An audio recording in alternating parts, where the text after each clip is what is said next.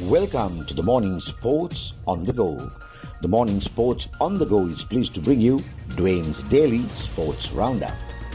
The match between the current World Test champions New Zealand and runners up India is poised for an exciting finish as day three of their first Test match played in Kanpur concluded last evening.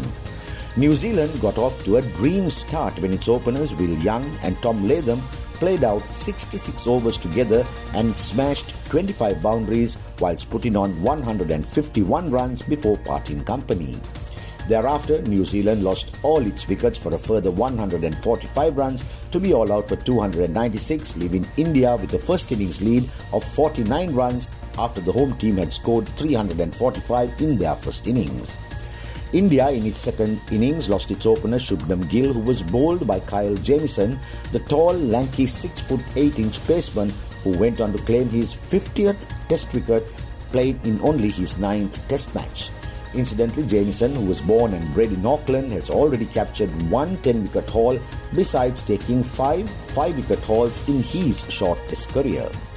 Over in Chattogram, Pakistan playing Bangladesh in their first test made a bold reply when its openers Abid Ali remained 93 not out and Abdullah Shafiq remained 52 not out and put on 145 runs at the end of day 2 in reply to Bangladesh's first innings total of 330. Bangladesh, who were tottering at one stage at 49 for 4 themselves, resurrected their innings through a 206 run partnership for the fifth wicket between Mushfiqur Rahim, who made 91, and Liton Das, who went on to register a century, scoring 114. Over in South Africa, the Proteas took on the visiting Netherlands team in their first ODI at the Centurion. South Africa ended up scoring 277 runs for 8 wickets, with Kyle Verreynne scoring 95 and Zubair Hamza scoring 56. Together, the pair put on a 119 run partnership for the third wicket before number 8 batter and paceman Andile Phehlukwayo blasted 6 sixers and 1 4 in making 48 runs off a mere 22 deliveries. The Dutch in reply were 11 for no loss in two overs when the heavens opened and the game was washed out due to rain.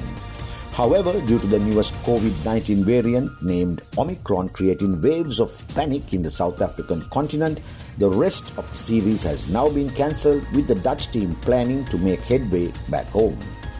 The Sri Lanka's women's cricketers were knocked out of the 2023 World Cup which is to be staged in New Zealand as their qualifiers currently being played in Zimbabwe had to be called off midway during the qualifying rounds.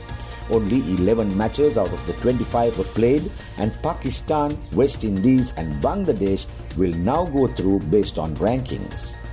The European Tour's men's golf leg, the Johannesburg Open, had to also be cut short due to the ongoing COVID pandemic and the four day event had to be concluded after 36 holes of play. South African Tristan Lawrence was named the winner after two days of competition as the tournament had been hit by withdrawals and retirements as European golfers rushed home from South Africa with travel bans being imminent.